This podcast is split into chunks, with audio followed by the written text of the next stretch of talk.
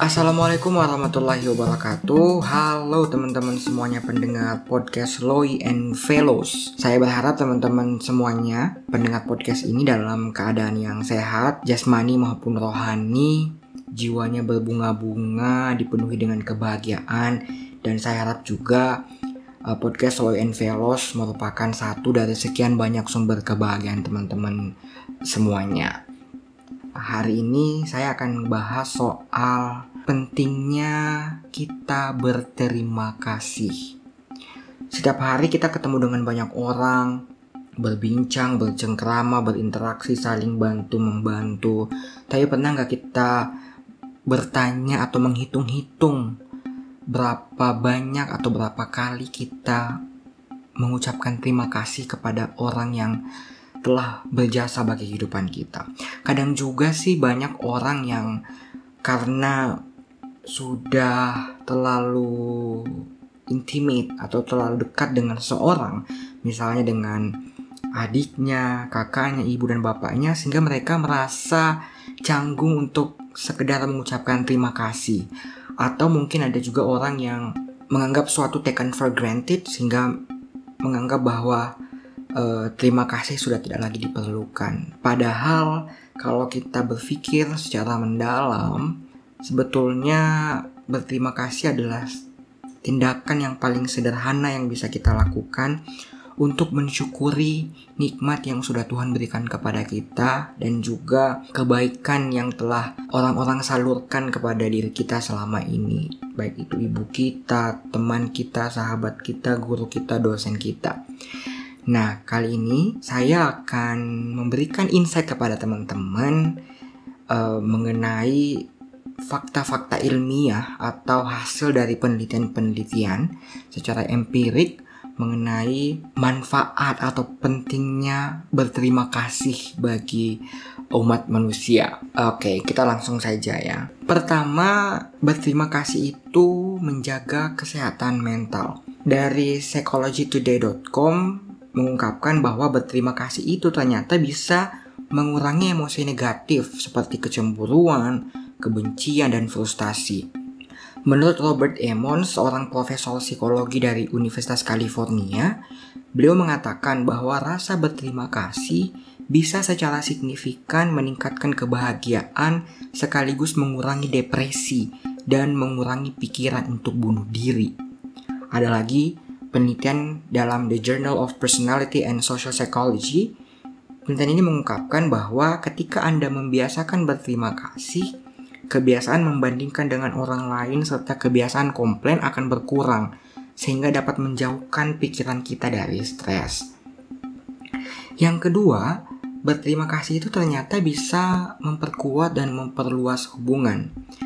Ada studi yang menunjukkan bahwa dengan berterima kasih dengan kenalan baru, ini justru bisa berpengaruh dalam membuat hubungan kita itu bisa bersifat berkelanjutan melakukan upaya untuk menyenangkan pasangan itu berkorelasi dengan kepuasan dari waktu ke waktu, serta bisa juga mencegah perceraian. Ada lagi penelitian dari uh, Dashiell Keltner, dia menjelaskan bahwa ungkapan terima kasih bahkan pada sentuhan singkat dengan dengan seseorang itu bisa memicu aktivitas di bagian otak penerima yang mampu menenangkan stres. Penelitian ini bilang, individu yang mengungkapkan rasa terima kasih kepada orang lain dalam suatu kelompok, maka akan ada ikatan yang kuat dalam kelompok tersebut. Seseorang yang mengucapkan terima kasih kepada pasangannya dalam percakapan santai lebih dari tiga kali, lebih kecil kemungkinannya untuk putus enam bulan kemudian. Jadi kalau teman-teman suka berterima kasih, maka uh, ada tingkat harapan kelanjutan hubungan sampai enam bulan kemudian kalau kita ada juga kan misalnya soal harapan tingkat harapan hidup yang bisa lebih lama. Nah, ini kalau kita sering berterima kasih, tingkat harapan keberlanjutan hubungan kita dengan pasangan kita itu bisa lebih lama. Ada juga penelitian yang berjudul More Gratitude, Less Materialism, The Mediating Role of Life Satisfaction. Penelitian ini bilang kayak gini, kepuasan hidup tumbuh atau berhubungan dengan rasa syukur dan materialisme. Rasa syukur itu salah satunya adalah dengan ucapan terima kasih. Nathaniel M. Lambert, penulis penelitian ini, dia bilang bahwa rasa terima kasih yang diinduksi secara eksperimental menghasilkan kepuasan yang lebih tinggi dalam kehidupan. Orang-orang yang penuh rasa syukur menganggap materialisme tidak begitu penting dibandingkan hubungan dengan sesama. Bahkan materialisme ini menurut orang-orang yang bersyukur itu justru tidak lebih penting daripada hubungan dengan sesama. Penelitian ini menggunakan dua kategori menguji, yaitu kepuasan dalam kehidupan orang-orang sebagai mekanisme potensial dan mengeksplorasi arah sebab akibat antara materialisme dan rasa syukur melalui sarana eksperimental. Jadi sederhananya, penelitian ini ngukur nih secara eksperimental orang-orang itu cenderung orang-orang yang bersyukur ini cenderung lebih uh, memilih hubungan dengan antar sesama atau materialisme atau materi lah dalam bahasa sederhananya. Ternyata disimpulkan bahwa orang-orang yang punya rasa syukur justru lebih mau mempertahankan hubungannya daripada mempertahankan materi yang mereka punya. Hmm, menarik. Yang ketiga, berterima kasih itu ternyata bisa menjaga kesehatan fisik loh teman-teman.